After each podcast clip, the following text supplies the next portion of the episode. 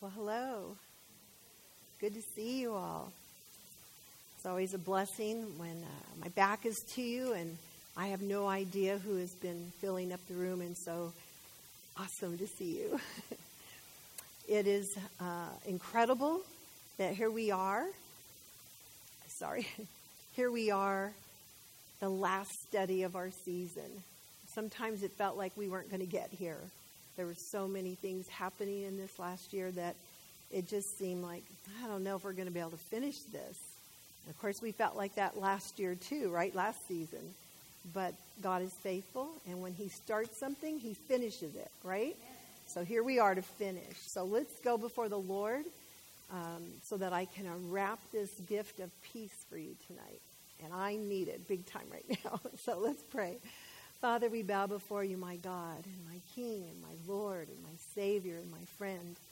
Bow before you, Lord. I pray, Holy Spirit, that you would just remind me of the things that you've been showing me. And I pray that, Lord, I can speak on your behalf only because I believe that you're here. That's the only way I can do it, especially on this so important gift peace. So, Lord, may you, Holy Spirit, please um, take over. I can't do this without you. I love you and I praise you. And I thank you for these amazing ladies that you have blessed me with in my life. In Jesus' name, amen. Now, before I unwrap this amazing gift of peace, I'd like to take you back to where we began our series, just to remind you of all the treasures that we have in Jesus. So please turn with me in your Bibles to 1 Peter chapter 4. We're going to look at verses 7 through 11. This is our theme passage for our series, Gifts for Giving. And tucked into it um, is verse 10, which is our theme verse. I'm going to use the New Living Translation because I want to make sure it's very clear for everyone to understand. So, beginning at verse 7, Peter writes, The end of the world is coming soon. Therefore, be earnest or serious and disciplined or watchful in your prayers. Most important of all, continue to show deep love for each other for love covers a multitude of sins. Don't forget that one. Cheerfully share your home with those who need a meal or a place to stay. God has given each of you a gift from his great variety of spiritual gifts. Use them well to serve yourself. No, use them well to serve others. And do you do you have the gift of speaking? Then speak as though God himself were speaking through you. Do you have the gift of helping others? Then do it with all the strength and energy of an energy drink. No, do it with the energy that God supplies. That even everything you do will bring glory to God through Jesus Christ. All glory and power to Him forever and ever. Amen. This was Peter's prayer for the whole church past, present, and future. Now, I'm sure Peter had no idea how far this letter would travel through time, but our omniscient God surely knew. And that's why the Holy Spirit inspired him to write this incredible letter that we have before us. And then I added to this list of gifts that Peter gave us the list that the Apostle Paul wrote to the Colossian church in chapter 3, verses 12 through 17 If you like to turn there. Colossians chapter 3, verses 12 through 17. He wrote to the church, starting in verse 12 Therefore, as the elect of God, holy and beloved, I love that he called us holy and beloved. Put on tender mercies, kindness, humility, meekness, long suffering, which is patience, bearing with one another and forgiving one another. If any has a complaint against another, even as Christ forgave you, you so you must do. So it wasn't a request, it was a command. We must forgive others as Christ has forgiven us. But above all these things, put on love, which is the bond of perfection, the glue that holds us together as the body of Christ, the glue that holds us together with the Lord, the love of Christ in us. Verse 15, and let the peace of God rule in your hearts, to which also you were called in one body, and be thankful. I love that. Always remember to be thankful to all that the Lord has done. Let the word of Christ dwell in you richly in all wisdom, teaching and admonishing one another in psalms and hymns and spiritual songs, singing with grace in your hearts to the Lord.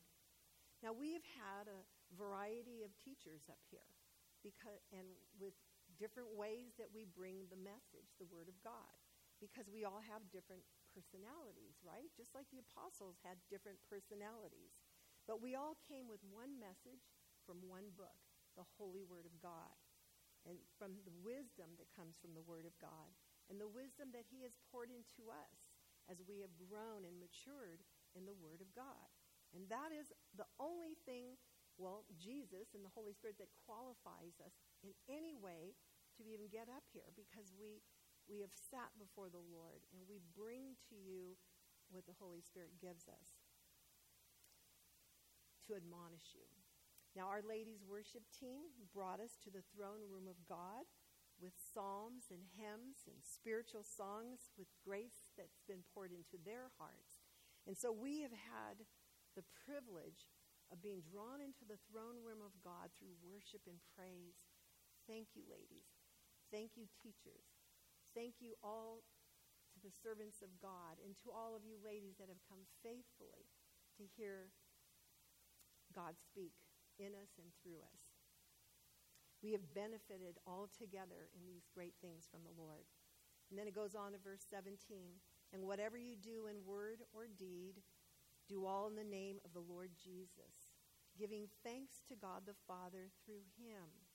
So even though it's been a challenge for us to come, you know, throughout this whole COVID season as well, we've come.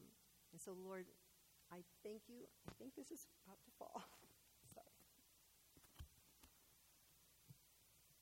Thank you for your obedience.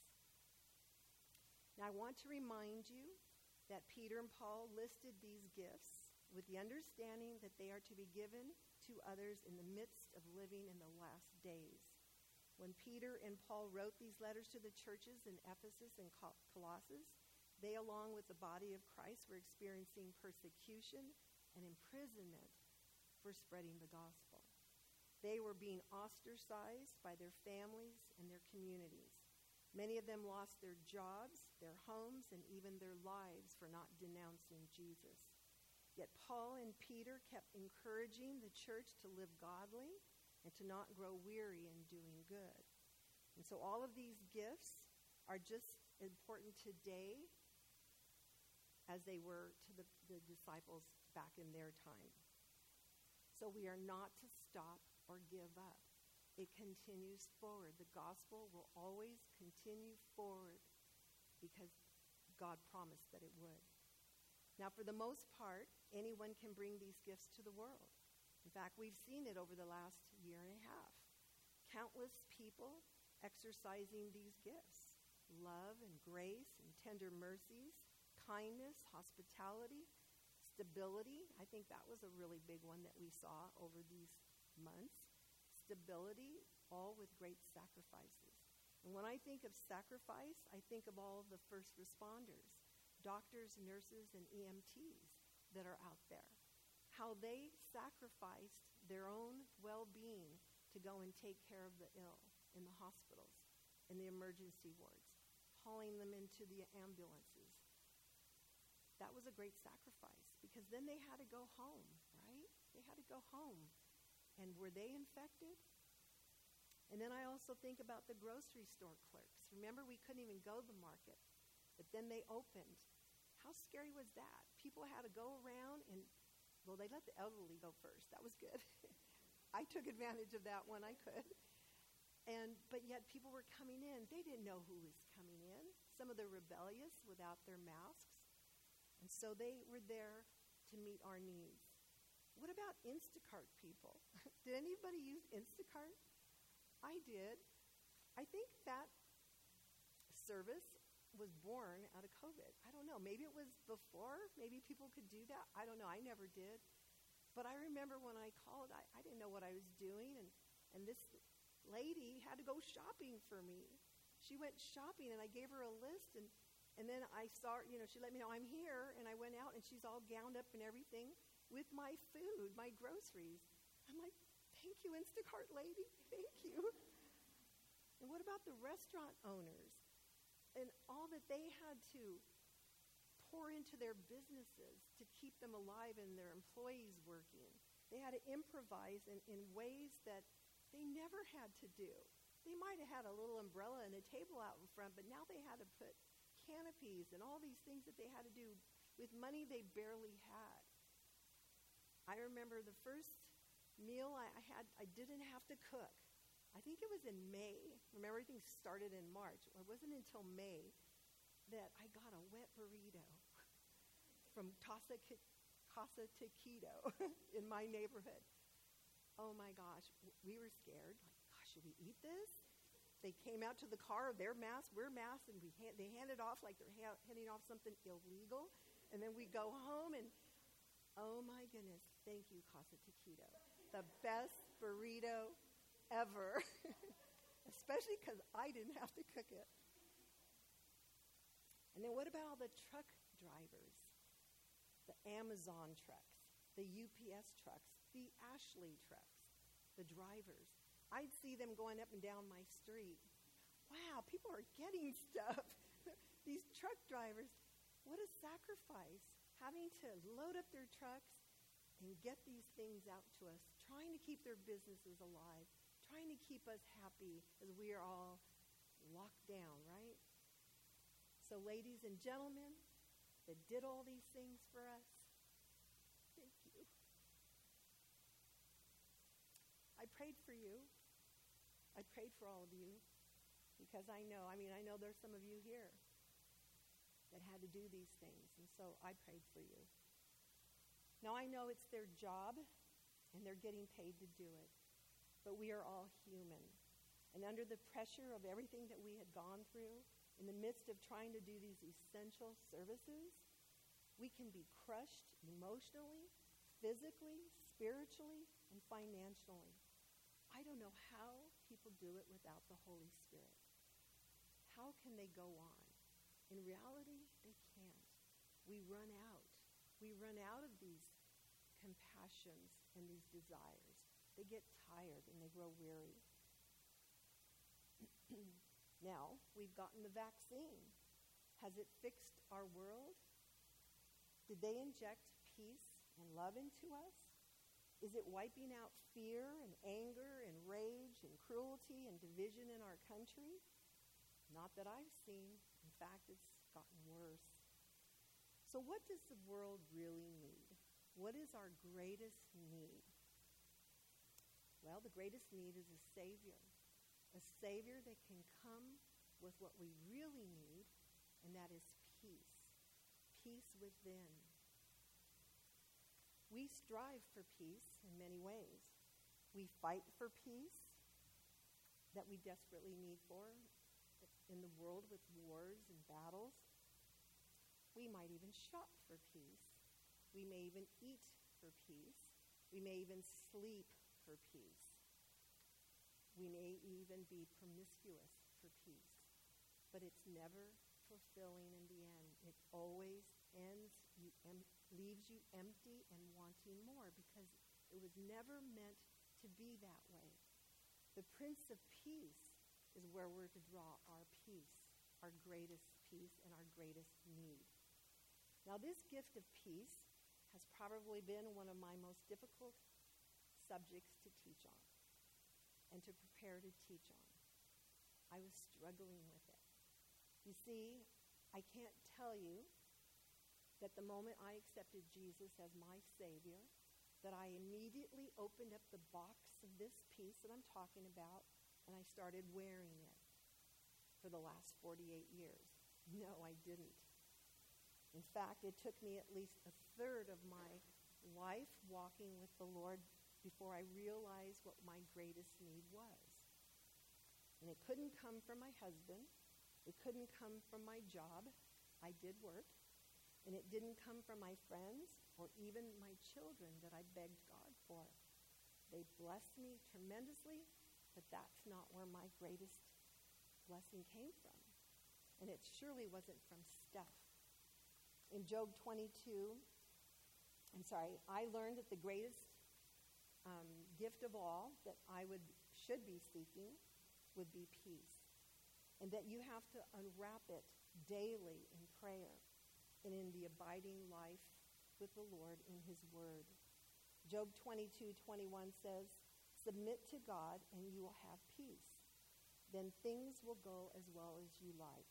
Listen to his instructions and store them in your heart.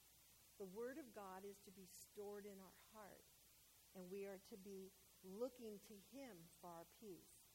Now, A.W. Tozer, who is, has been in heaven for quite some time, awesome teacher, said, Prayer cannot be taught, it can only be done. Well, this is well the same um, as well as with the gift of peace from God.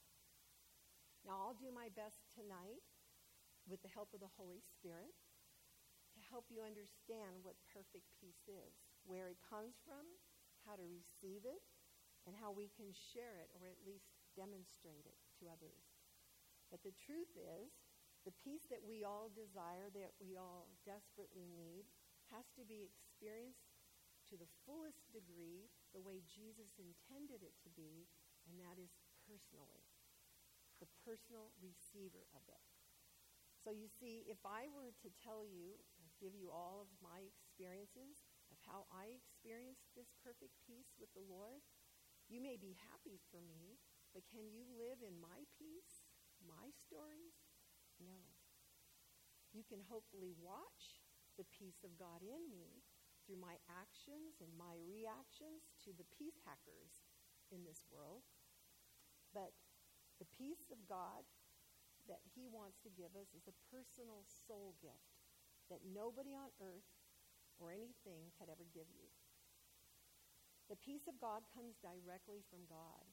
It comes as a reward to those who diligently and persistently seek him.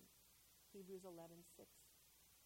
Those who purpose in their hearts to stay in that continual presence of God. Now, if you recall, last week when I spoke on prayer, um, I had said that peace with, I'm sorry, I had some, said some of these things about prayer last week. The fact is that prayer and peace go together. And if I were to retitle this message, I would be calling it Praying Without Ceasing Produces Peace Unending. Now, prayer to me, the way I see it in this regard, is like an engagement ring, and peace is the wedding band. When these two come together in the sight of God, a marriage made in heaven is being consummated or being made complete. We are not complete, but we are being made complete. We are called the bride of Christ. The Holy Spirit is preparing us here on earth for our Heavenly Father, for our, for our groom, Jesus, for that place that He's been preparing for us. He wants us to be able to move in and fit in perfectly. Now, have you watched that show, HGTV, where they show how people go in and, and renovate houses, and they typically send the family away so that they could go in and, and they just gut it and they redo the whole thing? And then the family comes back and they go, wow, so beautiful. It's so perfect. Well, that is what the Lord is doing with us. He's renovating us. He doesn't want us to go up into a perfect heaven in all of our sinfulness and all of our flaws. He's perfecting us. Now, when I think of a purpose driven life, to obey all of God's commands and to stay in that constant presence of God through prayer, I think of Daniel. Daniel in the Old Testament. Daniel was a man of faith, wholeheartedly committed to obey God's every commands in everything, even in what he ate, to the point of even death. It was his daily practice to pray to God morning, noon, and night. And then, I'm sure, in between those times of prayer, his mind was always on one day I'll get back to my homeland. And that homeland was in Jerusalem. He was being held captive in Babylon. Babylon was a very carnal and depraved empire. Now, the king of Babylon knew Daniel and he liked Daniel. He recognized that there was goodness in him. But there were others in the kingdom that hated Daniel. They hated Daniel because he represented everything that they were not. And isn't that the way it is in, in our time? There are people that hate everything that we stand for. And they are pushing and pushing and pushing for us to stop standing our ground on the things that we believe in, that we stand on that are in the Word of God. And I remember very clearly, and I will say her name, Hillary Clinton, several years back when she was running for president, she was being interviewed and she said, Christians have to change the way they think about abortion. And I thought, and she said more. How dare her? It's not about what I think, it's about what I'm obeying. That she wanted us to change our thinking. Well, no vote for me, not like I was going to, but anyone that doesn't stand on the principles of God's word, how can you vote for those that don't? I mean, that, uh, yes, that don't stand on God's principles. So these guys hated Daniel and they wanted to kill him. So they conspired. How can we do it? Well, they knew that Daniel would not bend to anyone. He had already proven it by not even eating what the king would eat. And so they came up with a law. And they went to the king and they said, You know, you need to make a law. You need to make a decree that if they don't bow to you, that they must die. And so the king, you know, he was probably, well, yeah, whatever. Okay, go ahead. And he signs it forgetting about Daniel. So they tricked the king, and they made this law that would ultimately want to kill Daniel. It worked. He would not bow. Remember, he would not bow to any king except for the King of Kings and the Lord of Lords. And so, where did he end up? They ended up putting him in a lion's den. And they starved these lions so that when the lions went in, the first thing they would do is they'd run up to him and they'd just devour him. Now, in the foyer, I don't know if you saw it, but I have a picture out there that I left. I wanted you to see it. If you, if you can't tonight, or if you didn't already, see it on your way out. But I found this picture years ago at an antique store, and the artist was brilliant in how he depicted Daniel in the lion's den. If you can't see it, obviously, if you're not here, you can Google it. And you'll just Google Daniel in the lion's den. It's the picture where he's facing the lions with his hands folded behind his back and gently tied. Now, when you look closely at these faces of the lions, some of them look humbled, some look fearful, some look stunned, and some are bowing at the sight of Daniel, all while Daniel is stalling, standing tall perfect peace. He's not cowering in a corner or rolled up in a ball trying to hide his vital organs. He's completely surrendered to the perfect will of God. In this picture, I see faith and trust in the Almighty God. Now, listen to what the king of this pagan city said to Daniel. He kind of snuck down to where they were holding him. In Daniel 6:16, 6, he said, "Daniel, your God whom you serve, continually he will deliver you." Now, he didn't say that facetiously. He meant it. How could a king of a pagan city say these things in faith, really, to this man? It was because of Daniel's witness, his witness. Then, of course, the creator of heavens and earth, what did he do? I believe, you know, because he, God is in control of everything. He said to the lions, Peace, be still. Leave him alone. He's mine. He's mine. And so the lions, you see their faces, it's just incredible. They look so obedient to God's word, to their creator. And then the king went down and realized he's alive. He's alive. So he said in Daniel 6, 26 through 27, this is the pagan king. I make a decree in, in every dominion of my kingdom. Men must tremble and fear before the God of Daniel, for he is the living God and steadfast forever. His kingdom is the one which shall not be destroyed, and his dominion shall endure to the end. He delivers and rescues, and he works signs and wonders in heaven and on earth. Who has delivered Daniel from the power of the lions? Glory to God. That is what he is saying. All glory to God. Now, can you see in this story how consist, a consistent righteous life can turn people to faith in God? That's what this season is all about. Our holiness as a light to this dark world to turn people to Jesus Christ. So, with this vision in your minds of the Old Testament, I could probably stop right here. I've given you the way to go to God for peace. But even Daniel would say, oh no, you need to tell them about Jesus. Did you, do you know that thousands of years ago, before the Prince of Peace was born, that Daniel saw the future? God allowed him to see Jesus in his glory. In Jeremiah 33 3, this is God asking us to call to him in prayer. He said, Call to me, and I will answer you and show you great and mighty things which you do not know. God wants you to see powerful, incredible things. He wants you to be a part of all that He wants to blow you away with. He's still the same God as He was in the Old Testament. Now, we have a whole and complete Bible and the full counsel of God.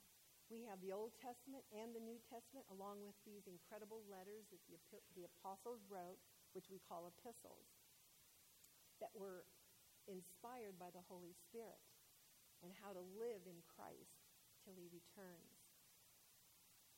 So, with all of this said, let's see how the same God of the Old Testament is the same God in the New Testament and how we can receive and enter into God's peace. Now, first, again, I, I've already said these things, but I am just, I am pounding them into your hearts. Now, where does perfect peace come from? Well, the first step and most important step is to realize that true peace comes from God the Father through Jesus Christ. Now, in the Old Testament, God, in God's mysterious plan to reconcile men to himself because they were separated because of sin, sin separates us from God. He gave the Old Testament believers a way to approach a holy God. He gave them priests to, be, to mediate between himself and man, along with the law of Moses that they had to obey. Of course, in time, the, the Hebrew people were so afraid to break the Ten Commandments that they kept adding commandments to make sure they, they didn't break this commandment and this commandment, and it got to be such a burden, it was hard for them to obey hardly any of them. They were really oppressed by the law. And he also gave them through blood animal, through sacrifices of animals by their blood to atone for their sins. So there had to be blood involved. It's a long message in itself. But this is how God um, gave them a way to come to, a ho- to himself. He also gave them the promise of a redeemer, one who could save them once and for all, sparing all of those precious little lambs. Now, this was the promise of Christmas. In Isaiah 7 14 through 15, it says, I'm sorry, 7 14 through 15, look, the virgin will conceive a child, and she will give birth to a son, and will call his name Emmanuel, which means God is with us. And then Isaiah 9 6, for unto us a child is born, unto us a son is given and the government will be upon his shoulder. And his name will be called Wonderful, Counselor, Mighty God, Everlasting Father, Prince of Peace. So the heroes of faith, like Daniel, faithfully obeyed God's commands and waited patiently for this prophecy to be fulfilled. And then in Hebrews 11, 1 through 2, it says, Now faith is the substance of things hoped for, the evidence of things not seen. For by it the elders obtained a good testimony. The elders being these men, the prophets, Moses, Elijah. Go down the list of all these great men of God in the Old Testament. Then in Hebrews 11, 13 through 16, it says, These all died in faith, not having received the promises, but have seen them afar off and were assured of them, embraced them, and confessed that they were strangers and pilgrims on the earth. For those who say such things declare plainly that they seek a homeland. And truly, if they had called to mind the country from which, which they had come out, where they originally started out as they were journeying to the promised land, would have had opportunity to return. But now they desire a better, that is, a heavenly country. Therefore, God is not ashamed to be called their God, for he has prepared a city for them. And it is the same city that he's prepared for us. Now, Jesus had said, Occupy till I come. These men of the Old Testament and the New Testament they stayed busy in the Lord. Not busybodies, but busy in the Lord, serving the Lord. They were conquerors. The word tells us that we are more than conquerors because of Jesus. So they were always waiting and looking for the second coming of the Lord. Then came Christmas morning, 4,000 years later. Talk about patience, waiting. In Luke 2, 9 through 12, it says, Behold, an angel of the Lord stood before them. These are the shepherds in the field. And the glory of the Lord showed around them, and they were greatly afraid. Then the angel said to them, Do not be afraid, for behold, I bring you good tidings of great joy, which will be to all people. All people. All people. For there is born to you this day in the city of David a Savior, who is Christ the Lord. And they called his name Jesus. Jesus is from the he- that comes from the Hebrew name Yeshua, which means Jehovah is salvation. And then listen to Colossians 1, 15 through 20. Colossians 1, 15 through 20. Jesus Christ is the visible image of the invisible God. Nobody could see him, but now they can in Jesus Christ. He existed before anything was created. He is supreme over all creation. For through him God created everything, and in the heavenly realms and on earth. He made the things we can see and the things we can't see, such as thrones and kingdoms and rulers and authorities in the unseen world. Everything was recreated through him and for him. He existed before anything else, and he holds all creation together. He's the glue that keeps things together still because of his love. Christ is also the head of the church which is his body. That's us. He is the beginning, super, beginning supreme over all who rise from the dead. Why? Because he rose to heaven first. So he is first in everything. For God in all of his fullness was pleased to live in Christ. And through him God reconciled everything to himself. He made peace with everything in heaven and on earth by means of Christ's blood on the cross. Now, I'm thankful that you all sang about the cross tonight. When I think of the cross, I'm a very, very visi- visual person. I need to see things. And so I see the cross. You know, you have the, the piece of wood that goes up and the two pieces of wood that go out. Well, the piece that's in the earth, that's the earth. The top of it points to heaven. One side is the Old Testament, this side is the New Testament the promise of the Messiah, the Redeemer, Jesus Christ, brings them together. The Old Saints, the New Testament saints, which is us. Here on earth takes us to heaven. That's the way I see the cross. Now, secondly, how can we receive God's perfect peace? Well, Jesus said, I am the way, the truth, and the life, and no one comes to the Father except through me. That's John 14, 6. Jesus also said, In me you may have. That's John 16, 33. And then in John 14, 27, Jesus said, My peace I leave with you. My peace I give to you. Not as the world gives. Do they give us peace? Not really. But I give you peace. Let not your heart be troubled. Let not, let not it be afraid. Now, in our study on the gift of prayerfulness, I had said, and I'll say it again, if you are in Christ, then Christ is in you. That puts you in the constant presence of God, where his divine peace frees slowly from the throne of God to us through Jesus Christ. That's in Revelation 7 17. Now, if you've never accepted Jesus as your Lord and your Savior, you are just one prayer away from receiving what this world cannot give and when nothing in this world can give you peace with God. No matter how you are, how old you are, whatever you've done in life, things that may be consuming you from the inside out, God will forgive you. In fact, in Romans 10 9, 11, it says, If you confess with your mouth the Lord Jesus and believe in your heart that God has raised him from the dead, you will be saved. For with the heart one believes unto righteousness, and with the mouth confession is made unto salvation. And isn't that what we need? We need to be saved. We need to be saved from this world. We need to be saved from ourselves. We need to be saved. And the Lord does that for us all the time. And on top of salvation, you get this peace that I'm trying so hard to describe. It's really indescribable. But you get this peace. And then along with peace, you get grace, mercy, like I said, constant forgiveness, truth.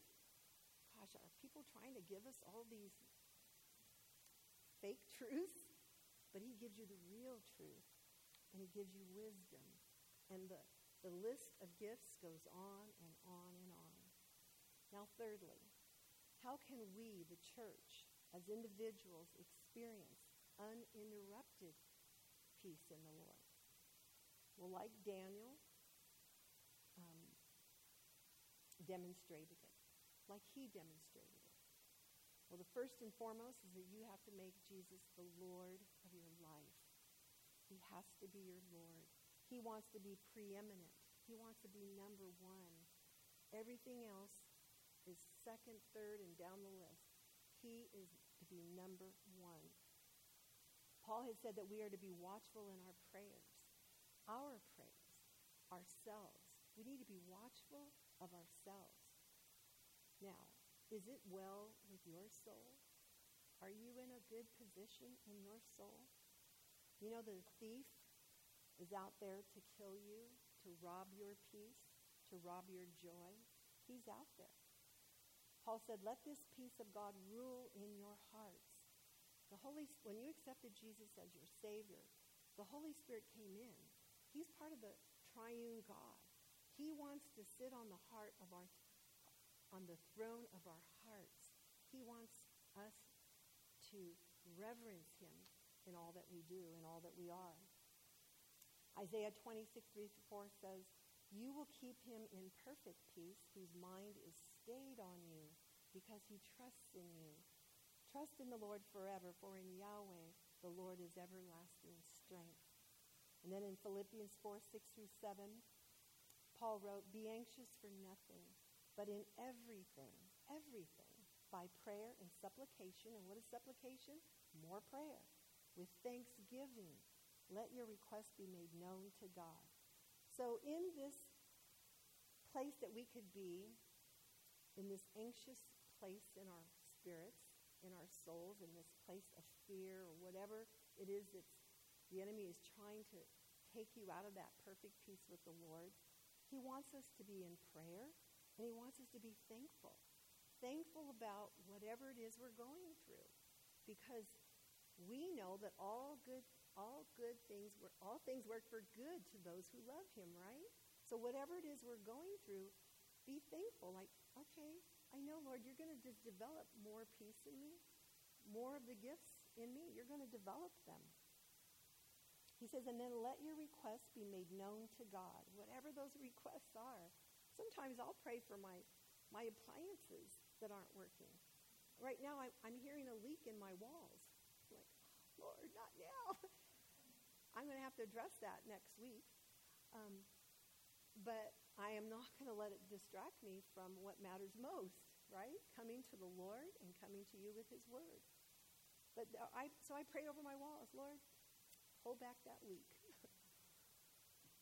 and then it says, and when you do these things, the peace of God, which surpasses all understanding, all understanding, it's one of those Grand Canyon promises. We can't get it. We can't understand it. It's so vast. But there's a peace that will come over us that will guard our hearts and our minds through Jesus Christ. Now, I have this little book, and I want to read to you something out of it. Um, my sister in law gave me this book, Streams in the Desert. I, I hope you all have it. If you don't, you really need to get your own copy. But she gave this book to me at the beginning of my fight with cancer. She, somebody gave it to her when she lost her only son. And I can see why they passed on this incredible book. It's, it's got scripture with tender encouragement to rise up in your trials, to rise up to bless others. On January 11th, it says, Comfort, comfort my people, says your God. Store up comfort. This was the prophet Isaiah's mission. The world is full of hurting and comfortless hearts. But before you will be, com- um, be com- I'm sorry, competent for this lofty ministry, you must be trained. Sorry, I can't see with my glasses on. You must be trained. And your training is extremely costly for to make it complete. You too must endure the same afflictions that the wringing countless hearts of tears and blood. Consequently, your own life becomes the hospital ward where you are taught the divine art of comfort. You will be wounded so that in the binding up your wounds by the great physician, you may learn how to render first aid to the wounded everywhere. Do you wonder why you are having to experience some great sorrow? Over the next 10 years, you will find many others afflicted in the same way. And I'm not kidding you, it's been 10 years. You will tell them how you suffered and were comforted. As the story unfolds, God will apply the anesthetic he once used on you for them. Then, in the eager look, then in the eager look followed by the gleam of hope that chases the shadow of despair from the shallow, I mean from the soul, and you shall know that you were afflicted. And you will bless God for the discipline that filled your life with such treasure to experience the helplessness. God comforts us not to make us comfortable, but to make us comforters. Now, if you are struggling in your soul, remember that God wants to do more with it. He wants to bless you through it, He wants to grow you up in it and develop incredible faith in you. But He also wants to use it for His glory. And it is a blessing when you can, when, when somebody tells me, you know, I just found out I have cancer, I know how to pray with them now. Before I would, I would just pray with them, but now I know what they have to go through step by step. And so it's good. It all is good. Then in verses 8 through 9, um, he says, Fix your thoughts on what is true and honorable and right and pure and lo- lovely and good. Think about things that are excellent and worthy of praise. Keep putting into practice all that you learned and received in me. Now, not me, but Paul. He was a great example of a man that once he came to the Lord, he never turned around. He kept going. And everything that you heard from me and saw in me doing, then the God of peace will be with you. Now, this is the vaccine for anxiety and fear. Keeping your eyes fixed on the Lord. If you are built on the rock, which is Jesus Christ, then you will survive any storm or battle that you might be facing. This is God's promise to us. And if you haven't been in a storm that has really rocked your life, it's coming. I'm telling you, it's coming. Jesus said you will have trials and tribulations. But count it as an opportunity to show the lost how the Lord fights for us or with us, but never against us. And remember Daniel. God let him go as far as facing the lions he could even smell them and probably even count their teeth. That's how far the Lord will take you in your faith. And what did he do? He delivered him. Now, where was Paul when he wrote these letters? He was in prison. He was in prison, counting it all a joy. And a year, years ago, I was at the Berean Christian bookstore, and uh, I was looking for greeting cards. And I found this card and I had to buy it for myself. It's a picture of Paul and Silas in prison. And uh, Silas says to Paul, Do you know any good songs? And he says, How about I lift my hands to the Lord? Because why? They were shackled.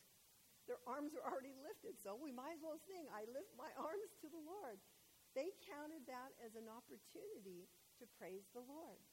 We are to be praising the Lord along with prayer, we are to be worshiping Him and singing praises to Him. It helps to lift us out of these places that we would go. Now, I don't know about you, but when I'm going in, anytime I'm in my car, I, I tune into Christian radio. I listen to worship, especially if I'm on my way to a doctor's appointment or some test that I have to do. I blast it, and I'm just either rocking out or worshiping. I love TobyMac. He, he gets me rocking in the car. There's a new song, or at least I just heard, Help is on its way. Have you heard that? Oh, so incredible. Help is on its way. It is. So tune in to worship. If you're not at home and able to read and worship in private, then stay tuned in to the Lord in your car or in whatever means you have. Secondly, how can we demonstrate God's peace to the world. Now, I heard a statistic not too long ago that Christianity is shrinking. And it's growing, it's shrinking by at least 20% in our country. Now, is this true? Well, they might be saying it, hoping that if they could get people to think, well, the church is shrinking, well, whatever, I might as well give up on it too and just walk away from your faith. Or is it true? Now, Pastor Joe is starting the book of Acts, and we're going to see a great love relationship bloom in the early church through the Holy Spirit. The church grew by leaps and bounds. And then you go on, as you go on a little further into the book of Acts, you start to see issues. You start to see the old man come back into the picture. That multitude of sins started creeping back into the church. now, um, Rita had mentioned her study about being a people watcher. People are watching us. And I'm a people watcher. I've always been, probably all my life. And that's probably why the Lord put me in the ministry of sheep people watching. But I have watched the church since I was 19, looking for examples. How do you live this Christian life? I mean, I was taught early on to always look up, always look up. So I was always looking for the signs of the times, right? But then there came a point where, like, all right, he hasn't come back yet. He hasn't come back yet. So now what do I do? I, I, I, I'm not able to do this in the faith. I'm not able to do that. So I had to start learning how to walk my faith in this world. So I watched people. And unfortunately, as the world sees us often as a bunch of hypocrites and liars, um, I've seen it over the years. I've seen it. It's heartbreaking. And sometimes in these years, I've looked into the mirror of God's Word and I see that I am too. We aren't supposed to be looking at everyone. We're supposed to be looking at us, right? What about you?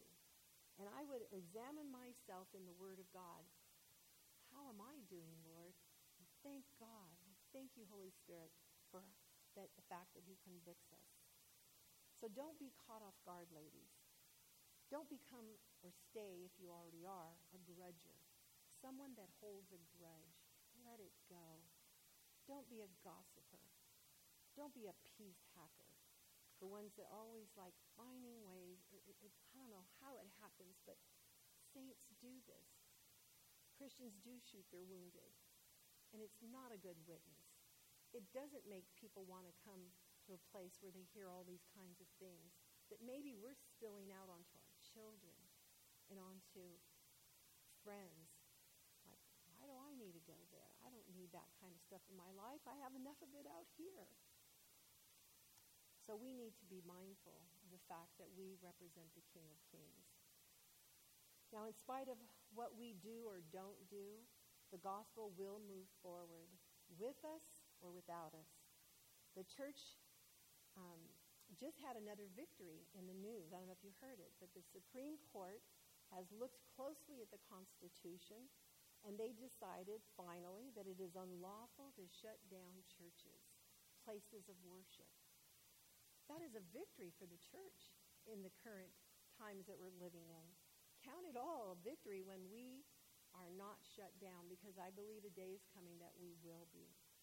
In Matthew 16, 13 through 19, Jesus asked his disciples, Who do men say that I, the Son of Man, am? And so they said, Some say John the Baptist, some say Elijah, and others Jeremiah, or one of the prophets. So, see, they were comparing Jesus with these great men of God because Jesus was doing great things. And then he said to them, But who do you say that I am? And that's a question that I want you to hear in your heart and your mind daily. Who do you say that I am today? And Peter said, You are the Christ, the Son of the living God. And then Jesus said, I also say to you that you are Peter. He knew exactly who Peter was and what he was going to be a little bit down the road. He says, And on this rock, not the rock Peter, but the rock of truth, that Jesus is the Christ, the Son of the living God. That was what Jesus was going to build his church on. He said, I will build my church, and the gates of hell will not prevail against it. So, as I said, the church moves on. Finally, in closing our season, I want to say to the world, not to Christians, but to the world, we are by no means perfect. We are sinners saved by grace. But we serve a perfect God and a perfect Savior who is patient with us. And his holy, perfect Spirit convicts us of our sins and our failures to represent him in all of his holiness. Forgive us, world, if we've given you the wrong impression of who Jesus is. And forgive us, Lord.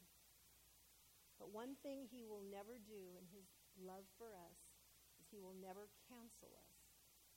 So if you are being canceled, let Jesus add you to the family of Jesus Christ.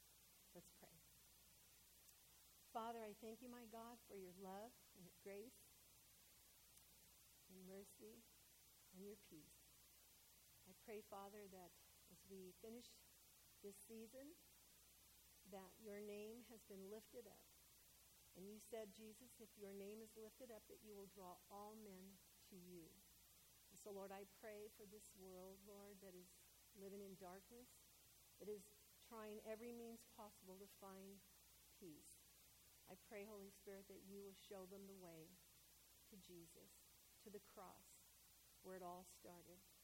And so, Lord, I pray that you would take all that we've learned and all that we have worshiped, Lord, and that you would bless it in the hearts of my sisters and all that have uh, listened, Father, through these months, and that they would grow up and mature into great witnesses for you and to be perfected so that one day when you say, come on up, they will be ready. Because that day might be the rapture, or might be when we take our last breath. But help us to be ready, Jesus. We love you, and we thank you, and we praise you with all of our hearts, with all of our soul, and with all of our strength. In the name of Jesus, amen.